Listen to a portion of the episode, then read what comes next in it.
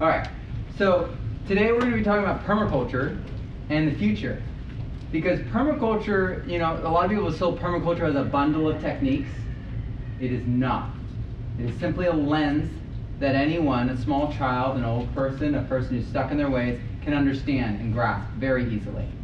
And it's how we apply the ethics and the principles of permaculture that actually defines what it is in real life.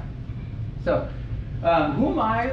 Uh, you might not know who I am. Uh, I was a musician in New York City. I played with these guys, um, played with uh, people like these guys for many years.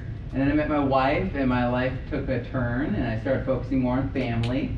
And uh, pretty quickly into our marriage, uh, my wife had a health crisis. Um, she uh, was diagnosed with thyroid cancer, and we removed her thyroid and we did radiation to ablate it. And totally changed our lives because three months after the radiation, she got melanoma, extensive melanoma. Um, and it almost reached her lymph nodes, it was so extensive. And we had to do uh, a lot of things. And then a couple years later, it came back. Um, and then we did uh, the Gerson therapy. And that was the only thing that really um, prevented it from coming back. Um, so we had to do fundamentally uh, different things with our diet. Um, but in the course of that, I left New York City and moved out west. I became a school teacher uh, so I could be closer to home, spend more time with my wife, and, and, and take care of my family. Uh, I was kind of a, uh, an English uh, teacher that abnormal. Um, I would teach uh, cooking, gardening, and I was also credentialed in history, and I also taught uh, music production and songwriting. And during that time period, I really got hooked on seeds. I really, really love seeds. Um, and so I wanted the best of the best fruit for my kids and for my wife so that we could grow old and we could, you know, see our grandkids together. And so permaculture, this idea of permanent cultures, permanent agriculture, this whole thing really appealed to me. Uh, and so I really took it on and I started managing a garden that was two acres uh, with a knife. And um, I started dry farming in like 140 degree soils um, in California in the middle of the drought. And this is three months in. So um, I wrote a book about permaculture because I realized that it was inaccessible to children, which I thought, because I was a school teacher, didn't make sense. That we were just catering to 20 somethings who were finding themselves and then people who were retiring because they didn't they needed to be sustainable so that they could make their retirement last, right? Um, and of course, there are people who there was the overlap between those people were that they cared about the environment and their food. Um, but we tend to all actually care about our environment and food when it's in our face and when we realize it. Uh, no one wants to live next to a, you know uh, a coal a power plant if it's dusting their house. They can see it, they know it. I mean, you know, uh, that's why the 70s laws focused on visible things because those are the things that people noticed. Um, so I wrote this book, and it was originally for kids. And the adults were like, You wrote an eighth grade language? This is my language! And they all bought it. And so suddenly, me asking for, and that is $9,000 I only asked for, turned into 26 and it was like, okay, you just made the same amount of money you make in a year of teaching in a month with a book that you know will help people. What are you doing teaching English? You know what I mean? Because they're not even paying attention, you know, right? I had a good class. I, I, I exaggerate. I, I actually, uh, in my county, uh, I was the only uh, sophomore English uh, class that didn't use homework, and we had the highest scores in the county. So, uh, just, you know, authentic teaching means that you don't need to go home and practice because they actually learned it. Yeah. You're actually doing your job. Stuck the first time. right, it's stuck the first time. If we go out and learn, go in the woods, and we, you know, we do something together, like we cut down a tree or we plant a forest or something like that. You don't go home and like practice that, like with imaginary plants, and you're like, yeah, we did it with Legos, and now I feel better. No, no, that never happens, right? So these books exploded basically, and they're on, on every continent except Antarctica right now. Um, they're being translated into tons and tons of languages. This is Spanish. um, that's most recently been used. Am I blocking you? Do I need to? You are, but I'm, I'm I can- kind I of can bounce watching it out. in the mirror, so that works. How, all right, I'll stand like here. Okay. So uh, this is the Spanish version. James, do you want to be my clicker? Oh, thank you. Um, next slide. So these are the five translations that uh, two, three of them are out right now. Two of them I'm still formatting. Swahili is being done right now. That's going to be one that I give away completely free and make open source. Um, the, I might have to just give it away free because of the licensing complications with some of the uh, artwork because they won't let me uh, give it away free. Um, so it's okay. I'll just do it. Um, I'm working on that. This is the first high school permaculture textbook ever. Um, the people reading uh, it are and reviewing it are saying that it could be used at city colleges, junior colleges, uh, and most uh, introductory college programs that are dealing with ecology, um, agriculture, or permaculture. So it kind of, I meant it to be a high school, but the more I travel the country and the more I talk to other teachers and talk about what they're actually learning in schools, the more I realize that some people's high schools, some people's graduate schools, uh, and we don't even realize it because we're not communicating. And it, it, they try to make it seem like it's uniform or like we've got standards, but that's really baloney. Um, so I wrote this book uh, with uh, over 22 different peer reviewers and editors. And I say peer editors because I didn't finish writing and get a review for a blurb on the back of my book. Instead, I partnered with these people who are experts in their own fields to create something that's beyond my ability. I'm a curriculum expert, I have a master's degree in education, I'm really good at that stuff. Does that mean that I know chemistry? No. I'm learning it through the people I'm working with, one on one, like Dr. Uh, Elaine Ingham, who's uh, the person who wrote the soil primer for the USDA. She's amazing. She's an amazing teacher. Um, but I need these people to teach me and help me uh, because they have 20, 30 years experience in some cases and multiple PhDs. So um, I worked with a lot of people and I try to include as many people as I can because that's the only way I can verify what's going on is more ubiquitous. It's the only, and I try to use as many, I've translated things from other languages, studies, and, and scientific papers because we need to have as much information cross-referencing citations as possible. Um, in permaculture, if you just start looking through the books, uh, there's hundreds of them now um, on Amazon or wherever, you'll find that very few of them have citations to academic studies. So that's particularly something I was focused on, cared about. On the flip side, we need children to have stuff too. So I do it all. I'm focused on K through 12 and college too. So this is uh, this is like a reference, like you know the Richard Scarry books, like all over town, the different identifying things and a little explanation of what it is. That's what the book is on the left. You know, fourth, fifth grade, maybe third grade. And then the Magic Beans is a story-based thing that you know any age small child can enjoy, and it's about you know the legacy of heirloom seeds in a family and the power of beans in the garden. So just stuff like that, making it story-based. I'm working on this uh, story called The Forgotten. It's, it might be in here. I'll, we'll see it later, I think. So I better hurry up. All right. So I'm at Jer uh, Jere Gettle. You guys know Baker Creek Seed. My booth um, uh, features all their stuff right now. Um, I am currently working for them. I just started like two months ago. Jere's a good friend of mine. He convinced me to move out to Missouri from California. And so now I work for Baker Creek and I do these live afternoon shows every day, weekdays at 3, at 3 o'clock Central Time. And so I do uh, Eddie's a talks. vegetarian. What? Eddie's a vegetarian. Uh, oh, oh, Jer? Jer's vegan, yeah. Hey, Tom, welcome to Missouri. What? Welcome to Missouri. Thanks. So glad you're here, seriously. Oh, thanks. Yes. Well, it's very fun to be here. I like I like teaching, and so that's something I do for them. Um, and so let's just quickly cover what is permaculture because there's a lot of different definitions, a lot of different understanding of where it came from. Uh, really, it starts with J. Russell Smith and this idea of a permanent agriculture, tree crops, perennials. This idea of making it so that we are connected to perennial like timescales, generational thinking, not just an annual timescale. Because there's so much more stability in that, right?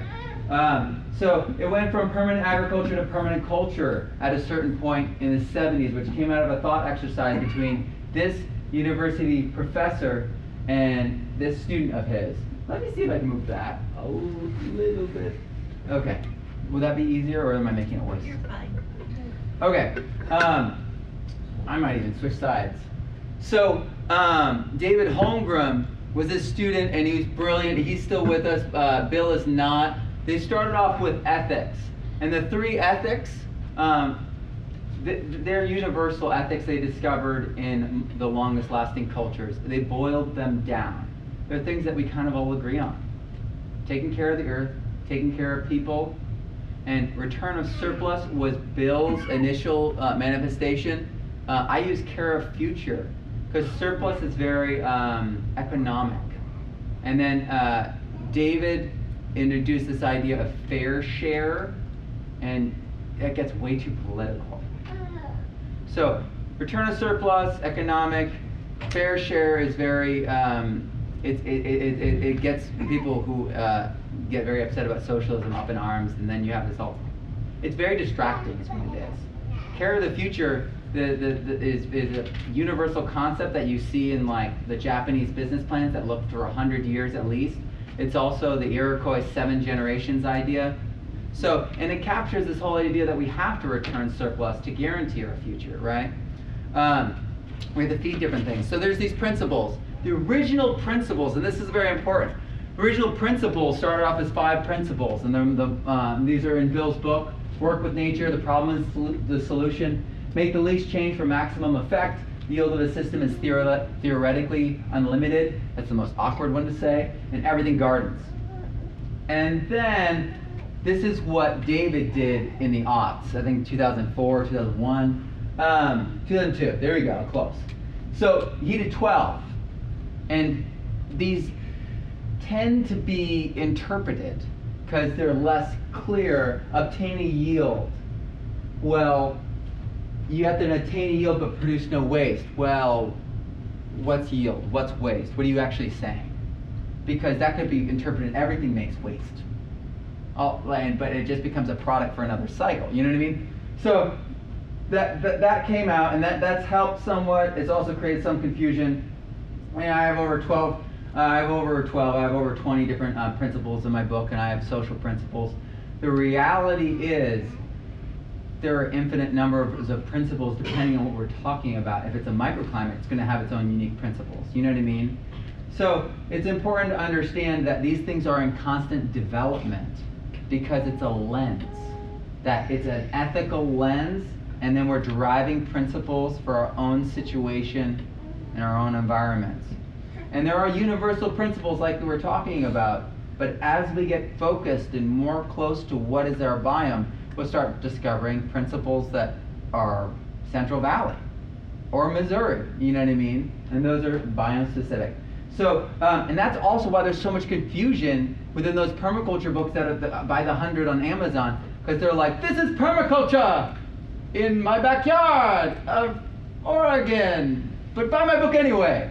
You know what I mean? And it's like, that's you and your little biome, you know, and that's cool, but we can't like just extrapolate everything from that. You know, we got to see a bigger picture. What's awesome is this is spreading at a rapid rate.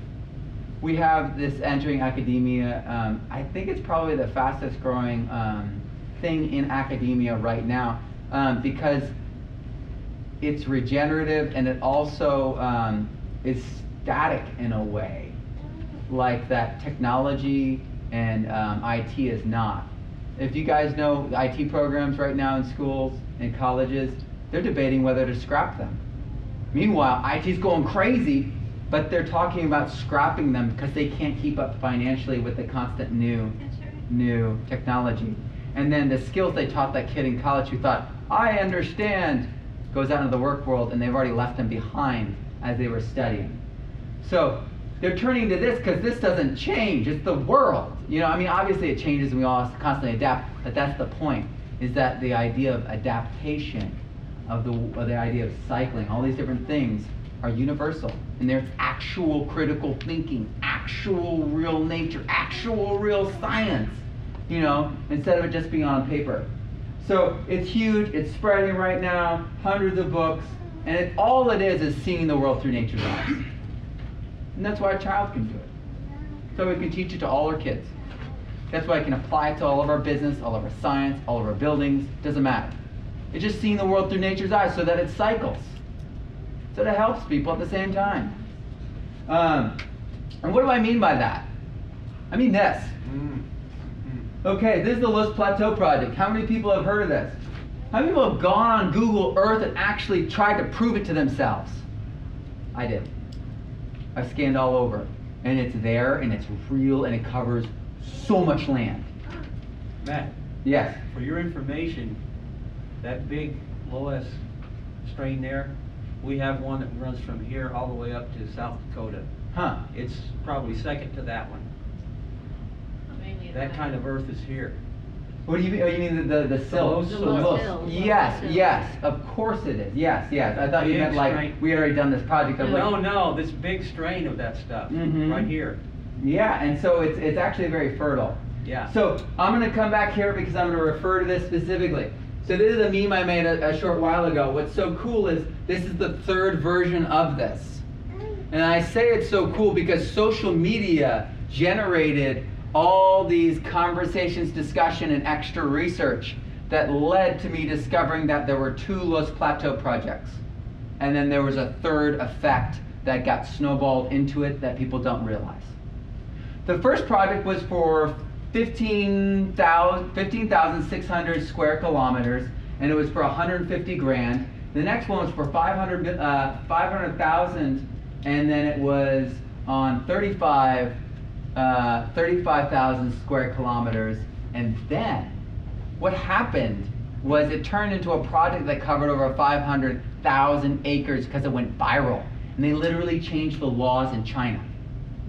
And so you may hear there's a lot of weird um, rumors that are like circulating about China and this.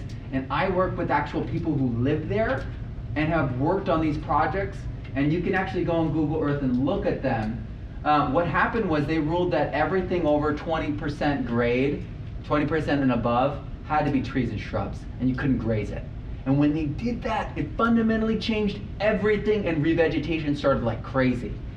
And what they did here was they did terraces, they did earthworks, and they basically and used perennials, and they turned an area that was desertifying for over 10,000 years, where the Han Dynasty began, where agriculture began in China. They turned it around in nine years. So we're talking about an area that is, you know, 500,000 square kilometers. Um, that means that they spent, oh well, let's back it up because that's not even the money they spent. Remember, they only spent uh, $500,000 on the 35. the other stuff was all on the locals, right? They inspired a change that was gigantic by starting small and proving it. And that budget, that means that they spent $143 over 10 years per hectare. That's that's $14 a year per hectare. That's you know that's totally totally possible. We can do that. Two acres. Uh, Yeah, right, right. So um, it's by word of mouth. We have to spread this stuff because it is possible. And I'm going to talk about things today that you can share with people that are going to change their worldview. Okay, so you know why does this matter to my garden? They were farming. All these areas, uh, you know, all these problems, desertification, soil loss, water scarcity, deforestation, food secure, scarcity, nutritional deficiency, habitat loss, mass extinction, and all of our climate change are all related to agriculture and grazing on a fundamental basis. Okay? Um, obviously, the burning of, of fossil fuels is a part of it, and I'll get there. But these are all, we're dealing with desertification from our ancestors, not our parents.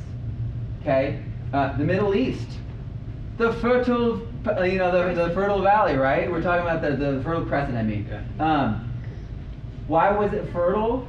Why is it not? You know what I mean? The Sahara was once a savanna. Where did all those animals come from for the Romans to slaughter?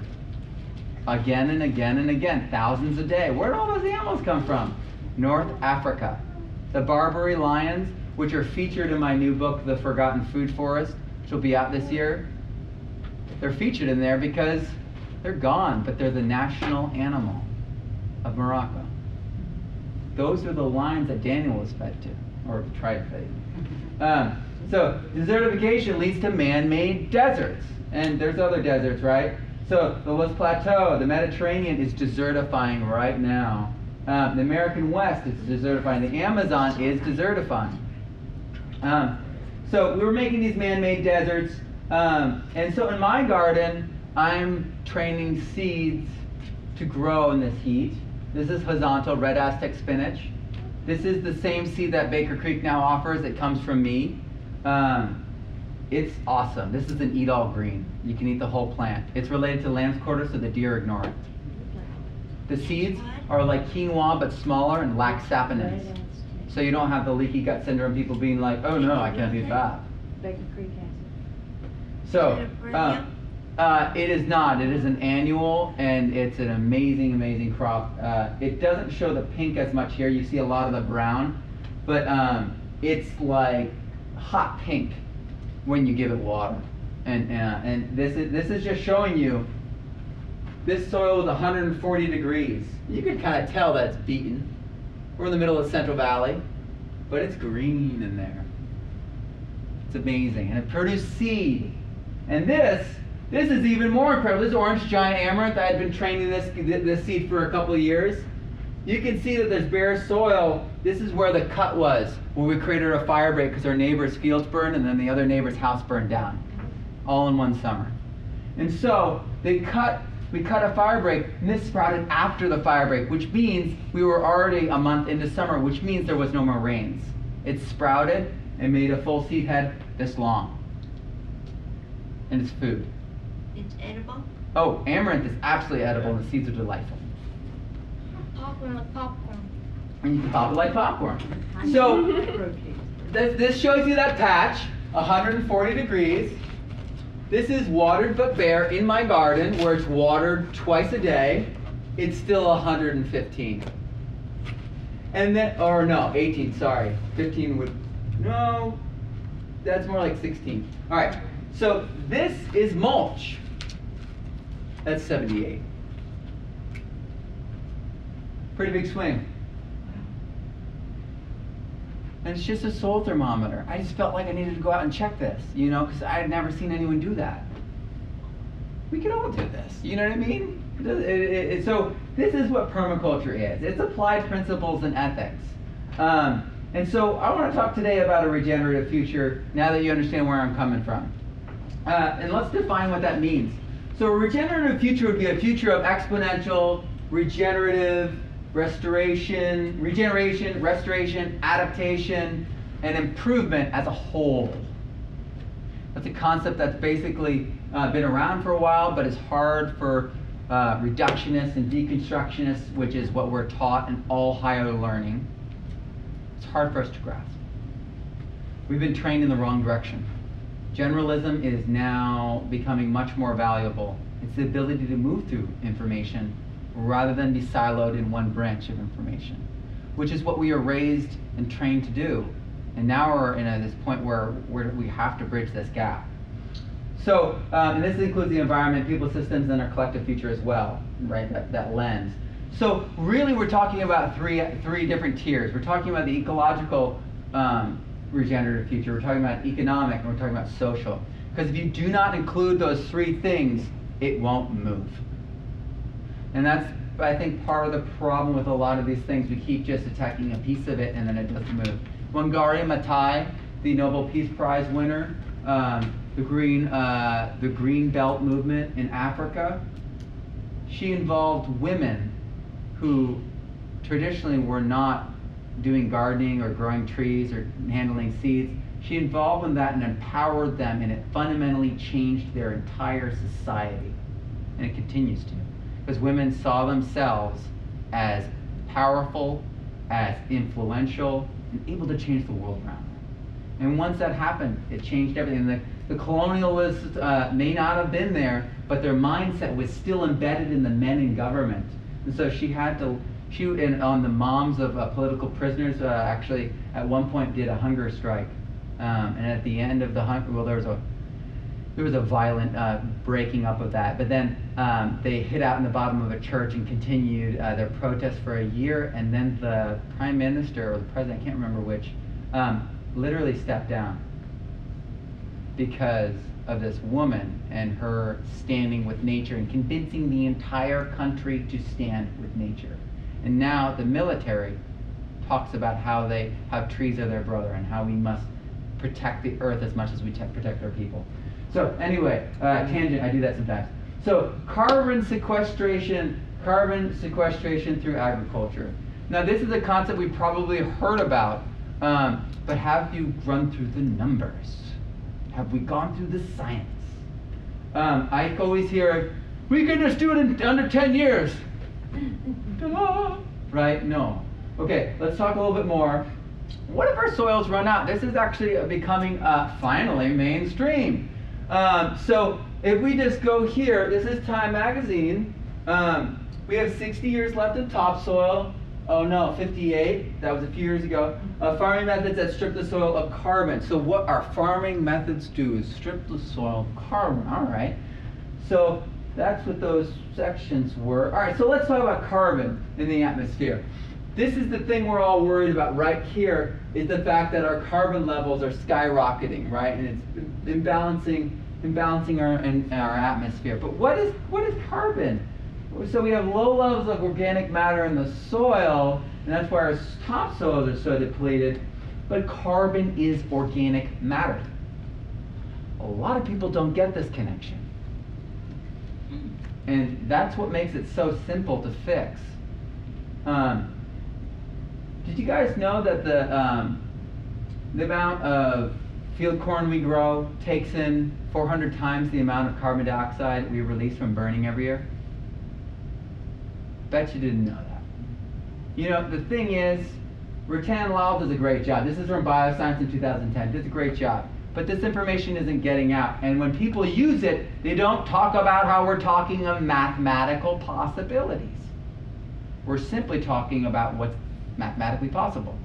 So the problem is, is yeah, it does take all that carbon into itself. 97% of a corn's, uh, of a corn's uh, structure is made out of air, carbon dioxide. Um, but what happens if we let it oxidize in the field, or we turn it into ethanol and burn it? You know, we're not actually sequestering it. And the only places we can sequester carbon on this earth are inside biology. So um, we really can't just keep, you know, use fossil fuels to make eco bricks out of carbon dioxide and then be like, yeah, we did it. That won't work. We can't burn to. It's like that whole thing where they're uh, they're trying to you know sequester carbon, so they're burning their weeds in the field, and it's like, you know, like the the thing where they're burning on the field. Yeah. so you can't. It's got to go into something alive because we're all made of carbon. That's what organic chemistry is about. It's anything that has carbon in it. That's us too.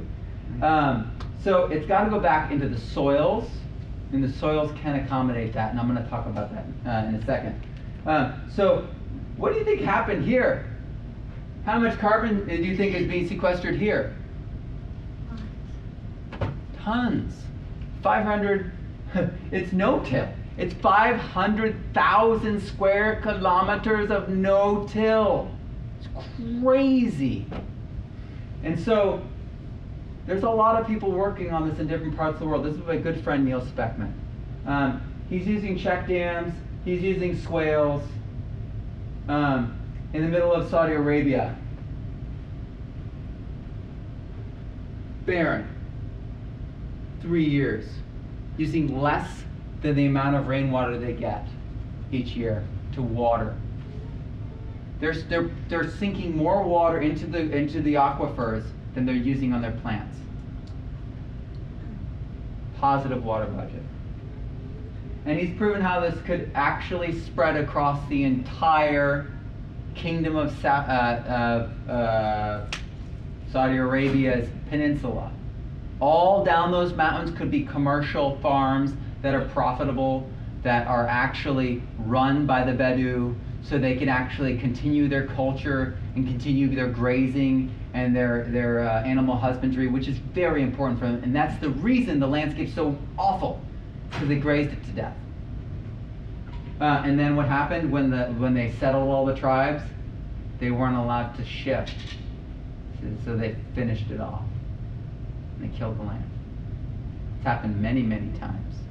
I mean, every time we come to uh, we, we uh, you know Western civilization approaches a civilization with no fences, no borders, and everyone's moving around, following resources, just like nature, right? Nomadic nature. Um, we do this, and it causes these problems. But we, we have ways to fix that. Uh, so, do you guys know who Dr. Elaine Ingham is? She's my soil mentor. She's amazing. Um, her and her husband, uh, I like to include her husband uh, because I only learned about that more recently. Um, her husband's still at OSU. They're still doing research together.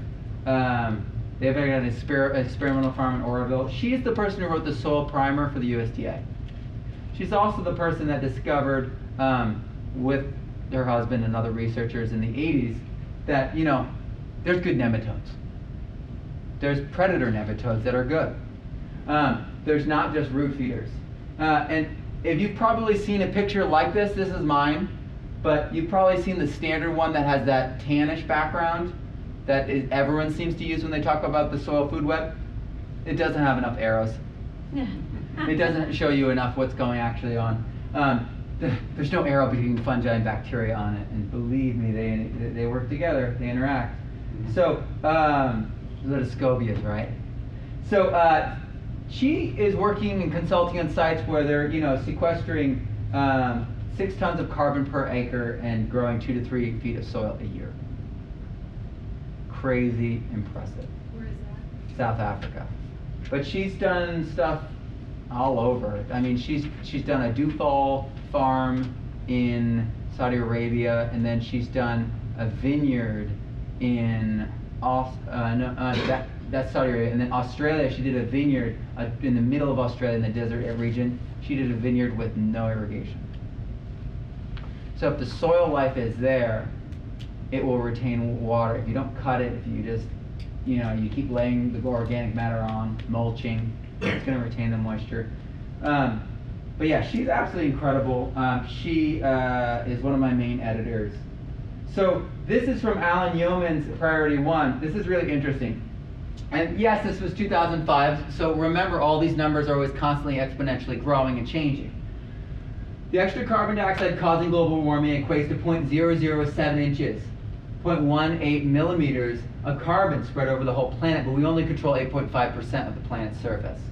So if if we can just sink that carbon into the soils on that 8.5% that we control in agriculture, it would only be 2.1 millimeters thick of soot. It's biochar. So, soil, organic soil matter. It's the same thing.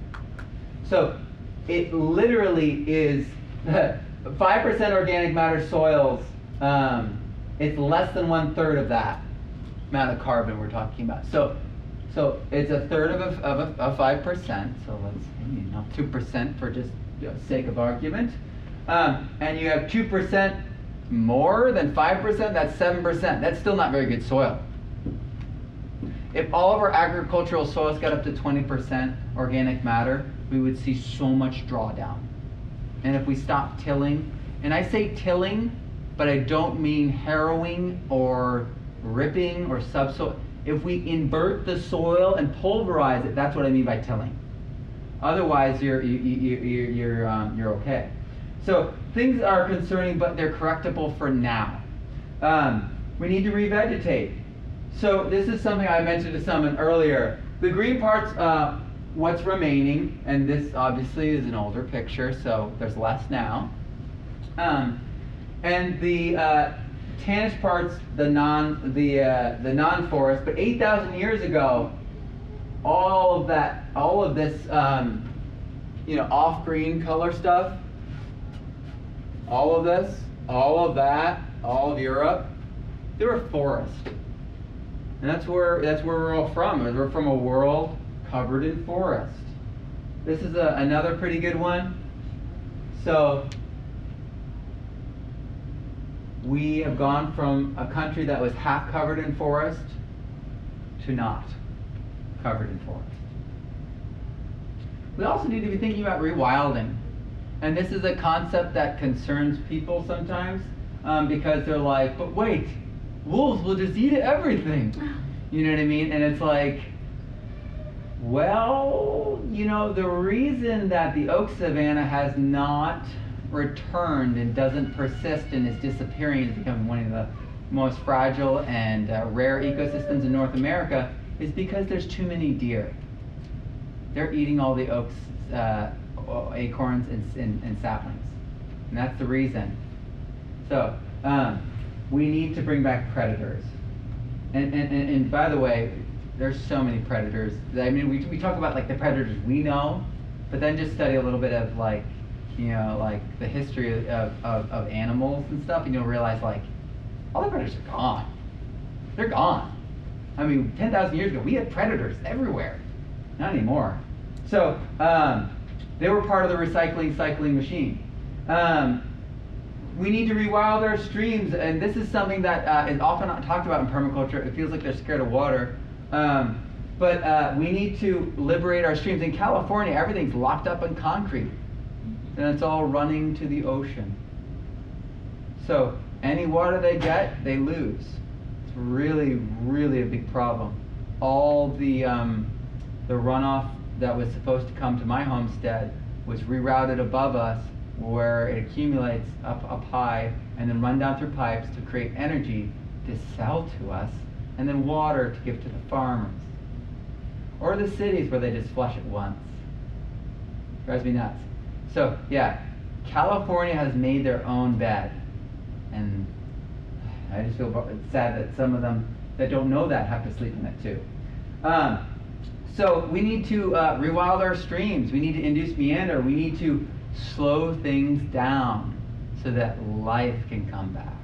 So what the beavers are doing, they're slowing that river down, right? So that life can start coming back. We need to do that. We need to also rewild our health, our diets, our lifestyles. We cannot expect our children to sit for 20 years and be healthy. We don't even need to do anything else when we talk about our kids. They can't sit in a classroom for eight hours a day for 20 years. That just doesn't work. And by the way, a lot of schools don't even have gym anymore. Yeah, yeah. They just keep them in their cubicles and they keep someone there, a guard, watching them. So yeah, our diet and our health also needs to be rewilded. It needs to be. And guys, know, wild food is like super nutritious has all these things that we bred out. It's like, oh, well, that sweetness in your corn that's empty of nutrients, yeah, it's pleasing in that moment that you eat it. But compared to that black corn from Peru that's much closer to its ancestor, it's just night and day. One's healthy and one's just sort of okay. You know? So, economic. The solar economy is the foundation of everything. The sun provides plants, right? The animals eat the plants, and then the other animals eat those animals. That's the economy, and everything breaks down into soil. So, um, Polyface Farm, uh, Joel Salatin, we talked about Daniel Salatin, it's a grass culture farm. They focus on their soil and their and their their their grasses as the indicators of the health of their soil. And then their animals are a secondary thing that goes on that base economy. Okay? Um, they also do chickens. It's, it's all based around grass, though. And, and he, he wants it that way so that he has stability because the sun's not going to run out. And as long as he keeps his cycle going, he's not going to run out either. Algae culture. Um, has anyone heard of Veta La Palma? Uh, it's a it's one of the largest. Uh, well, all right. It's a fish farm in, I believe, Spain or Portugal. I can't remember right now. Um, and it is one of the largest bird sanctuaries in North America. There's a TED talk on it called How I Fell in Love with a Fish. Some of you probably recognize it now. Um, and what they do is they focus on the algae. They focus on the sun and the water and the health of the actual waterways. So they're it's all it's, uh, it's that was actually it was canals that they um, that they flooded that were once used um, for cattle and they brought back all the water and they brought back all the life and they literally let the birds feed. They do not drain this and take all the fish out. It's not like that. Instead, they're only taking the abundance of a system of nature that just generates more abundance. And that's the other side. That's where we all want to get to. We're stuck on the side where we're like, and then I add amendments, and then I get the food, and then, oh, I got to add more amendments, and I get the food, and oh no, I'm losing. Right? We're stuck in this losing, gambling game. It's because we don't understand the way nature actually works. And then the seed economy. So the seed economy was the original human economy. What happened was, at a certain point, um, we had two, we started collecting seeds. And then we were like the perennial gardeners where we would follow, uh, you guys know that uh, mastodons were the, the driver from perennial and annual, right? They were the ones ripping out trees and eating them, and we'd follow behind them. Then the annuals would grow, and that's where our original annuals came from. Right? Okay, anyway, the reason we started burning things and started doing agriculture was 10,000 years the mastodons disappeared from the earth. And so we had to take over.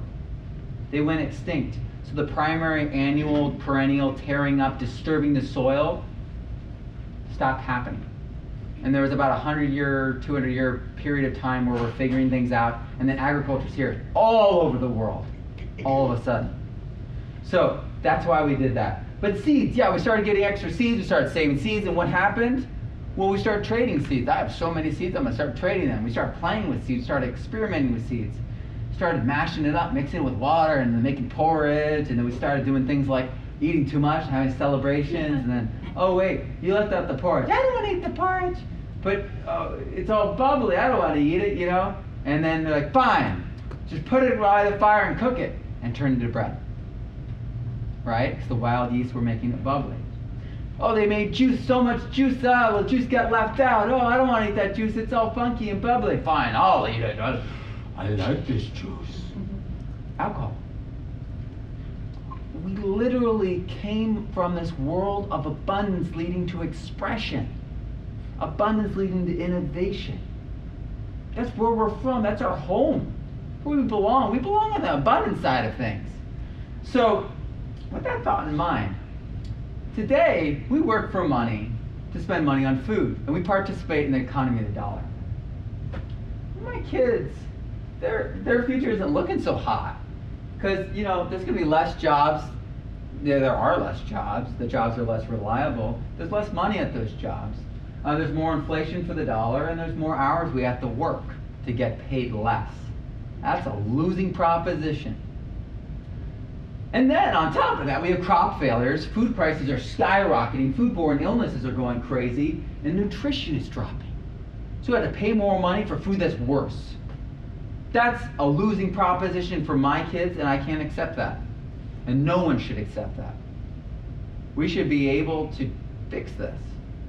So, and you know, it makes us all sad when we kind of look this in the face because the reality is we want to work less and spend less, and that means shrinking the economy of the dollar, which seems controversial, but actually is what we want.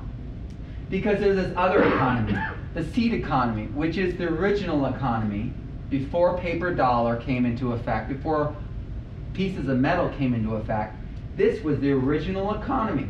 What happens? All right, well, we spend money on seed or we spend our bartering or whatever on seed, and then participate in this. What comes out of this? Well, you get exponential growth in your food, your seeds, your nutrition, your health, and your wealth.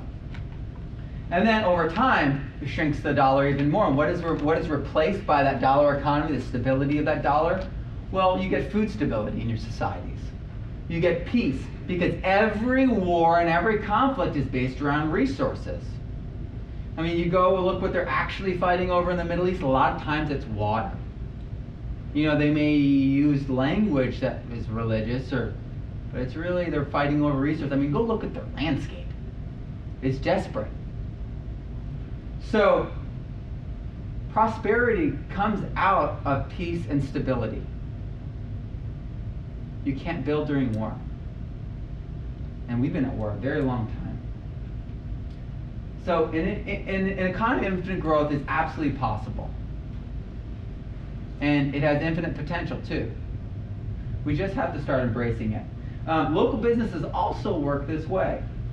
Uh, decentralization is also another one of those words that scares people, but it really is localization.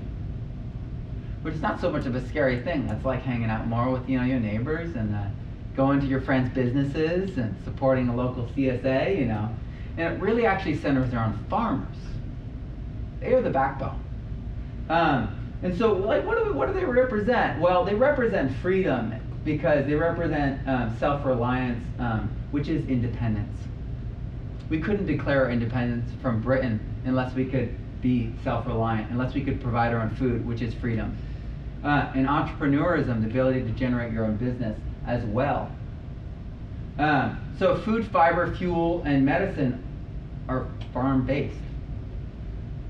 Um, we may have processing, and we may have factories that take all these things and make other things out of them, but are all the, I mean, farmers can provide all this. We don't need to be mining it and combining those kinds of things. We don't need to be synthesizing those things. Um, so a regenerative economy is what we actually need. And so it needs to be soil to soil. Has anyone heard of the Fiber Shed? This is a nonprofit organization.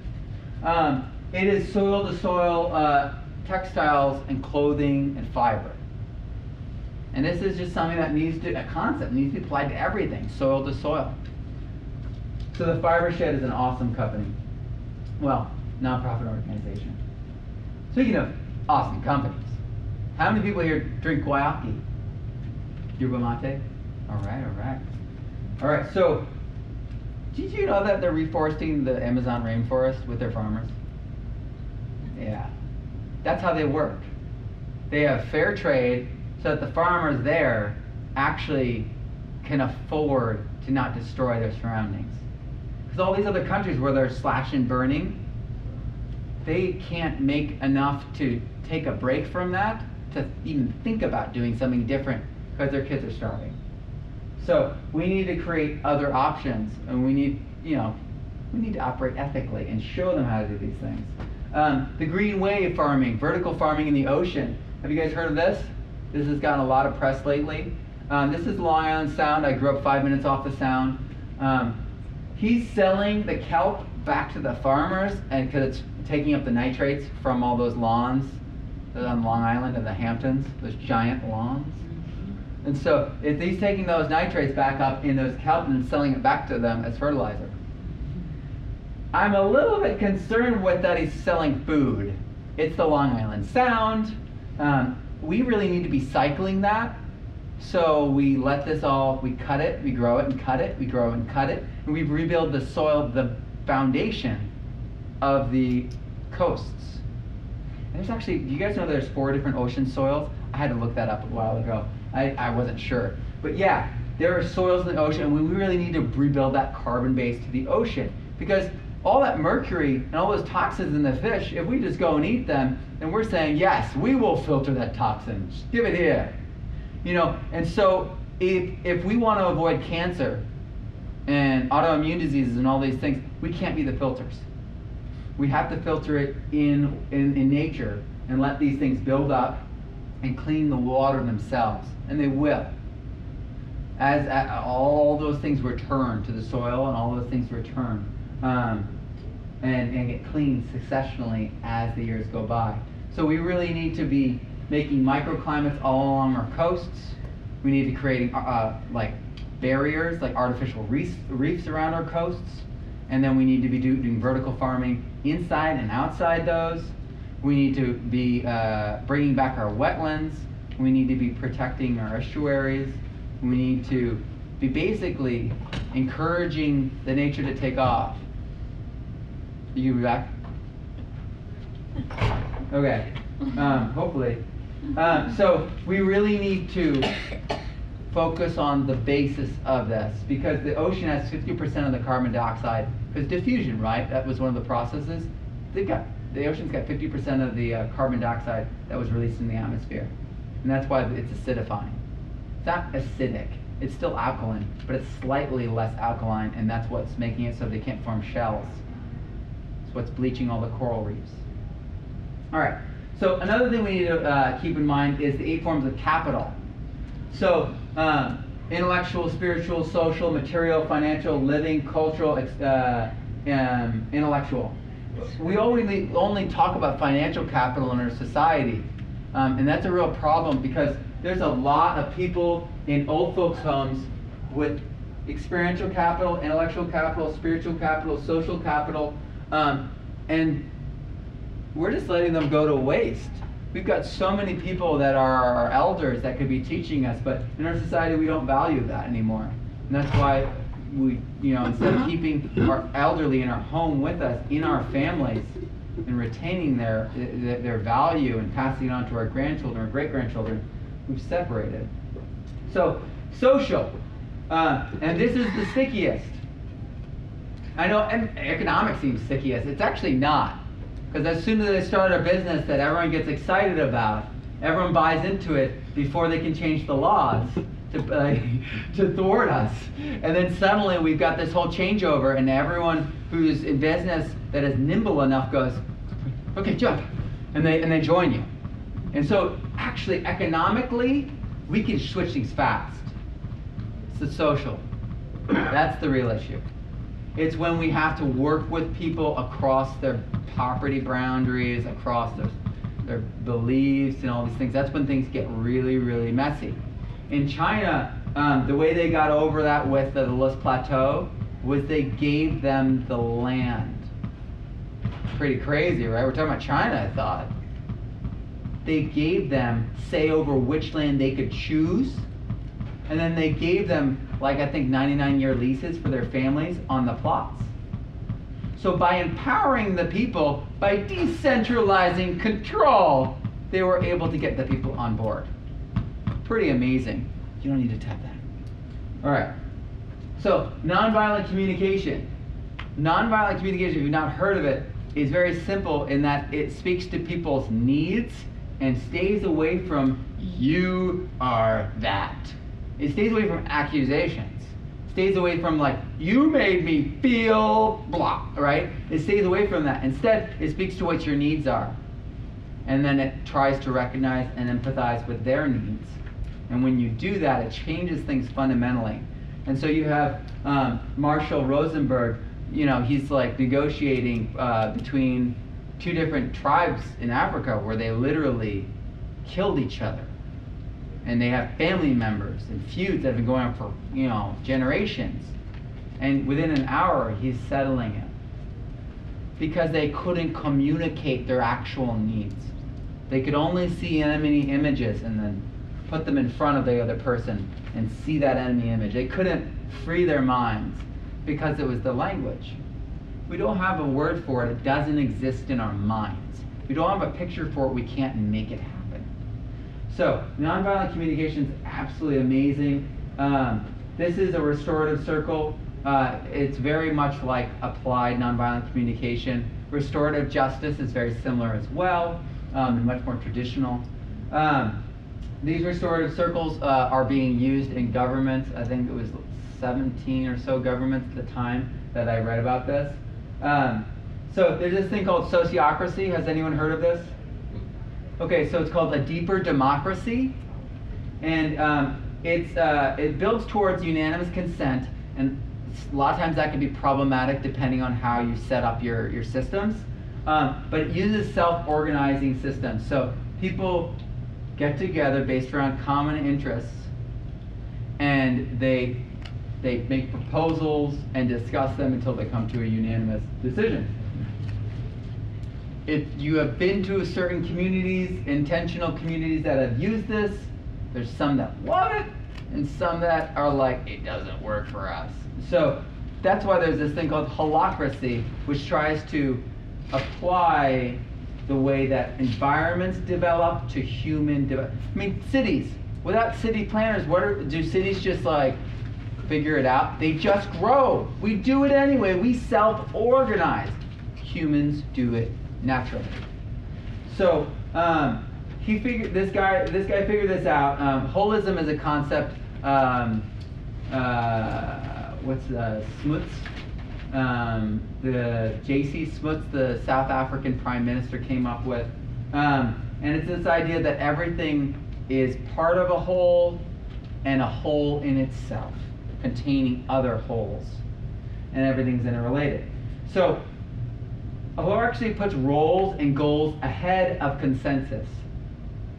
So you could understand in a business how this would streamline things. Instead of it being like uh, about whether you agree with me, it's like this is going to help the company um, plant more trees.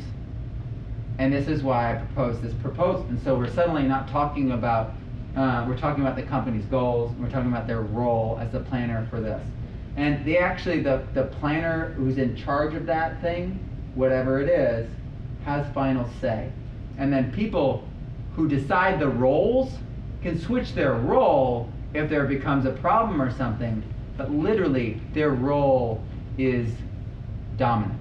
And it's very, it's very interesting because it uses self-organizing systems, it has a defined constitution. So people are held to those specific goals and roles. It's fascinating. It's something worthwhile checking out. Um, we need to really explore these tools on a greater level and start uh, uh, troubleshooting and problem solving with them so we can continue expanding. Because they're brand new.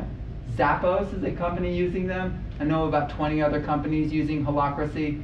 Um, basically, uh, the CEO has to cede authority. They have to give up authority constitutionally for the uh, company. It's very interesting. And it's new. So it's super fascinating. Um, and it's all around this idea of decentralization. Uh, the world is too complex for centralization to work. One person, no matter how brilliant, can can't decide for everyone how to live. And the more laws we create, the more we impinge upon behavior. We're dictating more and more behavior than we are actual legality in our society. So that's why we have a breakdown of public ed, large governments, global corporations, large energy grids, global food systems, scarcity economies, and allopathic medicine and more. That's why you know antibac- uh, antibacterial soaps don't work the way they used to. You know what I mean? Uh, because we're seeing things in a centralized way. Yeah, just, just spray it all. We'll just get rid of it. Yeah. Nature's going to figure that one out because you're creating a monoculture. So this idea of monoculture is really totalitarianism of nature. Um, and so it's, it's more uniform, it's easy to control and dictate. Yeah, because no one gets to say anything. No freedom, right? That's, that's what they're doing. It's a totalitarian uh, field. Um, but when something goes wrong, it spreads just as fast and uniformly. Just like that, uh, you know, aquaponics setup. You put a little drop of contaminant in it, it doesn't leave, right? It's a closed loop system. The world is like this. Um, especially when, when there's nothing, nothing but the same system. It just moves smoothly through, and that's what we've been designing, right? We need to streamline our, our manufacturing and delivering, and it ended up turning into a way to pass, pass around um, uniformity. And that the thing is, we have these things uh, ignorance, viruses, diseases, racism, violence, fear, distrust, environmental collapse, and extinction, all because of this uniformity. They're uniformly spreading. They're spreading like wildfire right now. Luckily, at the same time, other things are spreading. Um, you guys see Detroit? What was the what were they what was their monoculture? Automobiles. Automobiles. And when it failed, the city went with it. Monoculture. Potato famine.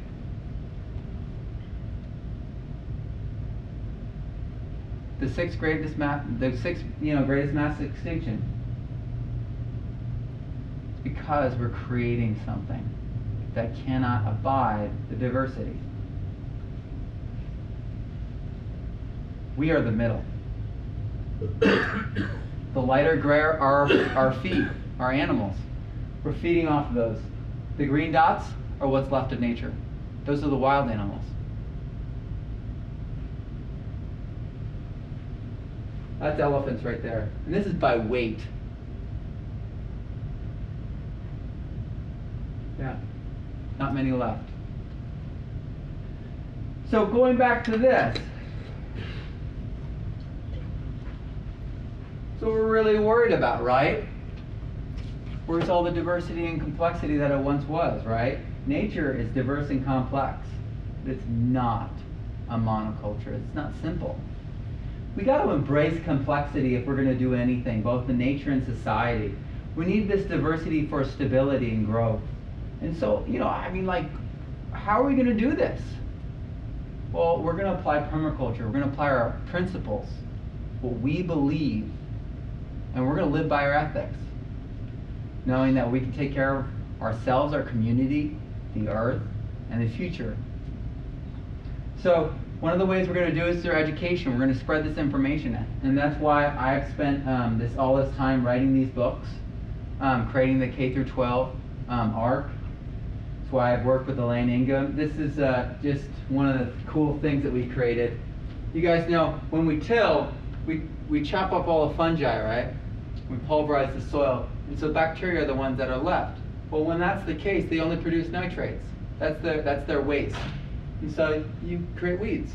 So tilling creates weeds. And then uh, like acidic soils is where all like you know the evergreens are, and so when you plant under your evergreens, your brassicas, and you're like, why didn't it work? They're a little opposite. You know what I mean? Stuff like this, just simple stuff like this that, um, like the layers of a food forest. If people don't know that if you don't occupy that layer, nature will. What weeds are. They're trying to fill in all the spots, repair the damage we do. Um, stuff like this. Do you guys know that you can grow uh, bananas 6,000 feet up in the Andes in the middle of winter? Yeah, with stuff like this. Did you guys know that the world everywhere, four feet deep, is 52 degrees? It's called the thermal constant.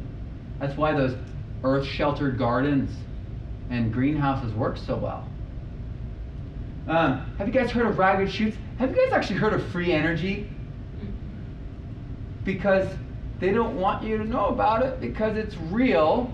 Um, this is Ragged Chutes. You guys can look this up on the internet. It's in Ontario. It operated for seven years, was only um, uh, repaired twice, and it was decommissioned by an insurance company, and everyone in the town has no idea how they got away with it. So it's the town's pride, and still is. And I, it's cobalt uh, in, in Ontario. And so there's a cobalt mine shaft. Water drops down it and has bubbles in it. It goes laterally. Those bubbles rise, It settles out and then becomes compressed air forever. So in other words, the water's coming down here. It's coming out here. It's going out there. It's coming out pressure release. So it's got this geyser. But it's because that pressurized air could turn a turbine forever. It's just falling water on a stream. That's all it is. Detroit has systems like this already built into their infrastructure. We've got all those gates and channels and stuff for their water. So we could create this. I mean, the whole idea with Seattle putting turbines in, right? They could create air pressure easily, just with a, with a drop. And so, and, and we can magnify it on top of that. Like uh, uh, Mr. Teslonian has some things on on YouTube that are pretty impressive. Here's it applied to a city. What happens if all the skyscrapers gray water or rainwater, if they allow it to wick into the building, got focused on top of a four story building and we dropped it and aerated it with tubes all the way down so they get a lot of air in there. Well, you'd have compressed air, feeds into a, uh, um, a turbine, generates electricity for the building or multiple buildings or just the lights, you know what I mean? That we're to have to use things in piecemeals and decide which goes where, um, depending on where we are and what we're doing.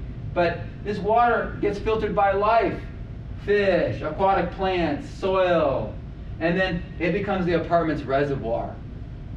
And so this becomes their, their, their toilets. This becomes their, you know what I mean, their gray water. And, or you can refine it even further and make it their drinking water.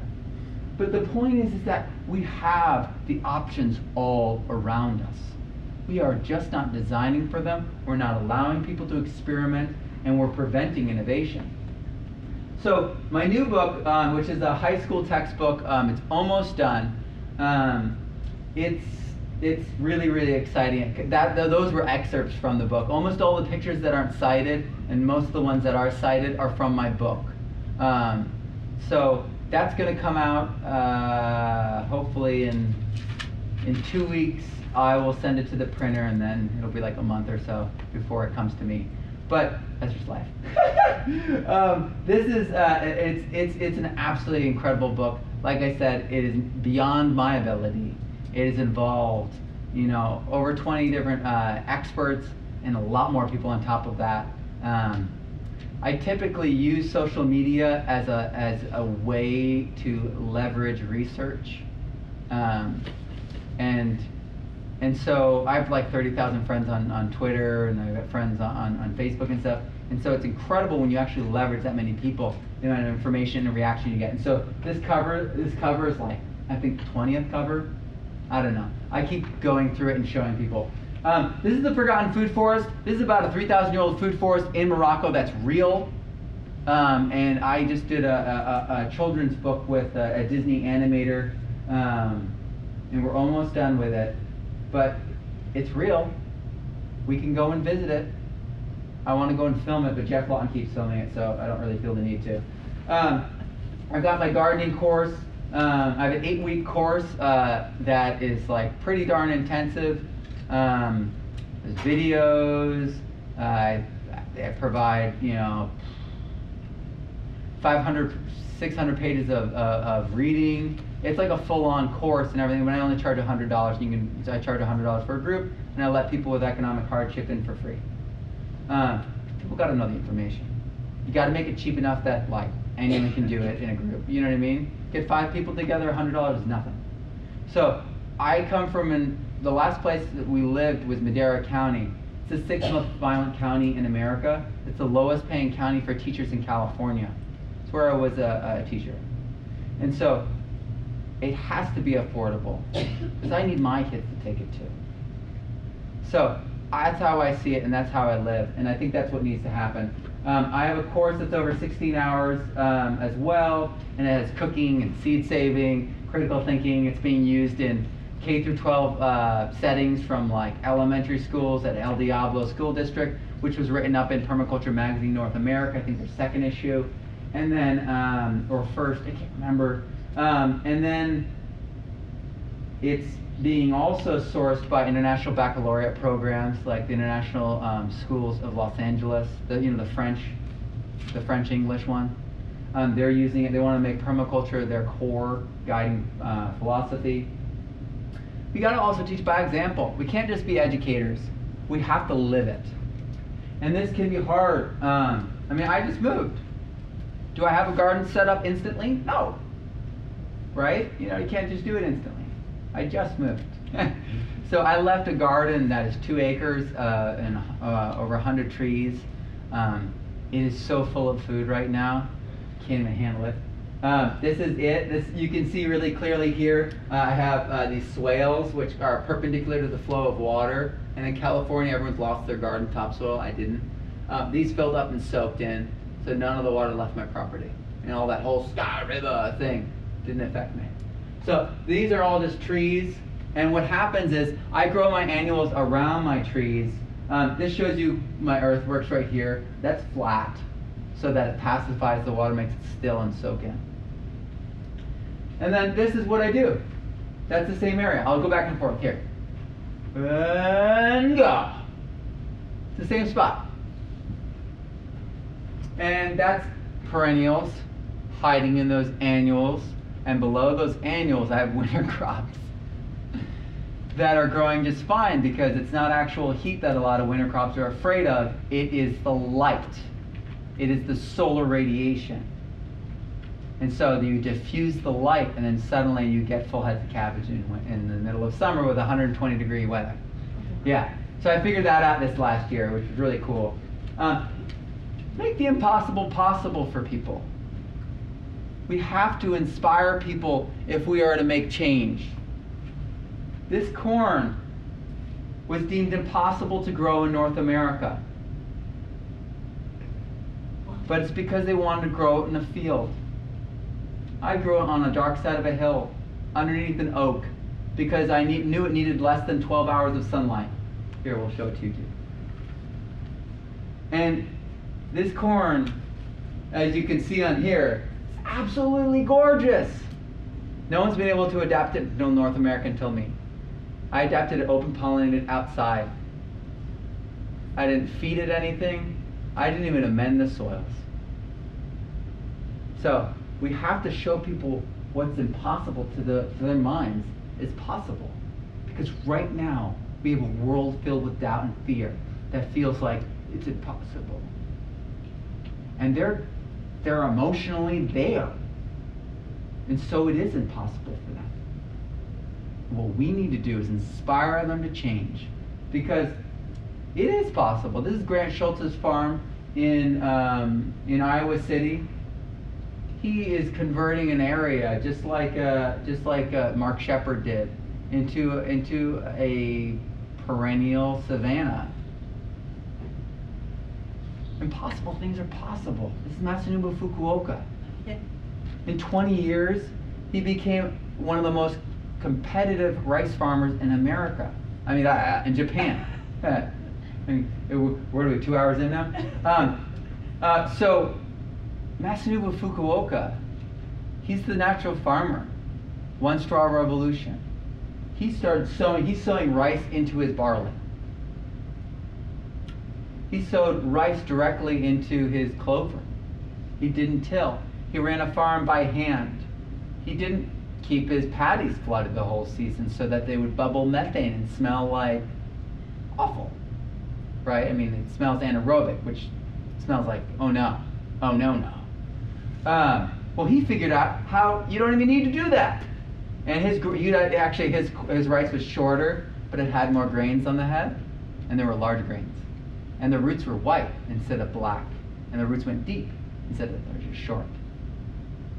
So, and he proved it by just doing it. And he had the faith before any of us could prove anything. And obviously, he was a scientist. He was an agronomist, and and but he really had faith and he did it and he proved it and he lived it and he went all over the world trying to teach people about it before he died. And then by experience, we need people to experience these things. We need to invite them in. Um, my kids um, have grown up with me setting up a fully a fully resilient garden in the middle of an area where people say you can't garden. PBS has come and filled my gardens twice because they just don't even know what to think when they come over. They're like, what is this? And I have that point in each thing. I'm like, all right, it's confusing to you, so it's confusing to the guys who are going to come eat my food because I don't use fences. I'm in the middle of out, right outside of Yosemite, and I don't use fences. Meanwhile, deer are everywhere, and there's bobcats that are huge to eat my chickens. Um, but we got to inspire them. We got to get them excited. It's not that hard. I mean, it's, it's, it's amazing what nature can do. it's amazing the variety, the excitement, and the colors that are out there. Um, and, you know, get them involved because it will be hard, but in the end, it will be the most valuable thing that they can do with their time because they will recognize how to fix things, how things work, and how to take care of themselves. And that's for now a sketch of what a regenerative future can be. Thanks, guys.